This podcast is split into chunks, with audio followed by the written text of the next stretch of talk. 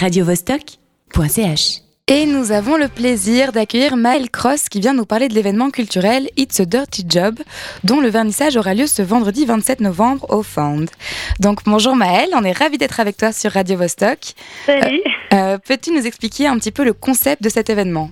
Oui, alors euh, c'est Joséphine Ban et moi-même qui, euh, qui avons créé le petit collectif Dirty Job en, en lien aussi avec nos, avec nos noms euh, qui, qui finalement fonctionnaient bien. Moi en anglais, on dit brut, sale, grosse et elle, petit boulot en hollandais. Donc on s'est dit Dirty Job, sale boulot euh, pour, euh, pour le métier d'artiste en fait. Donc c'est un peu une, une petite blague. Mais euh, du coup, en fait, nous deux, on s'est rencontrés à Londres euh, pendant notre master à la Goldsmith.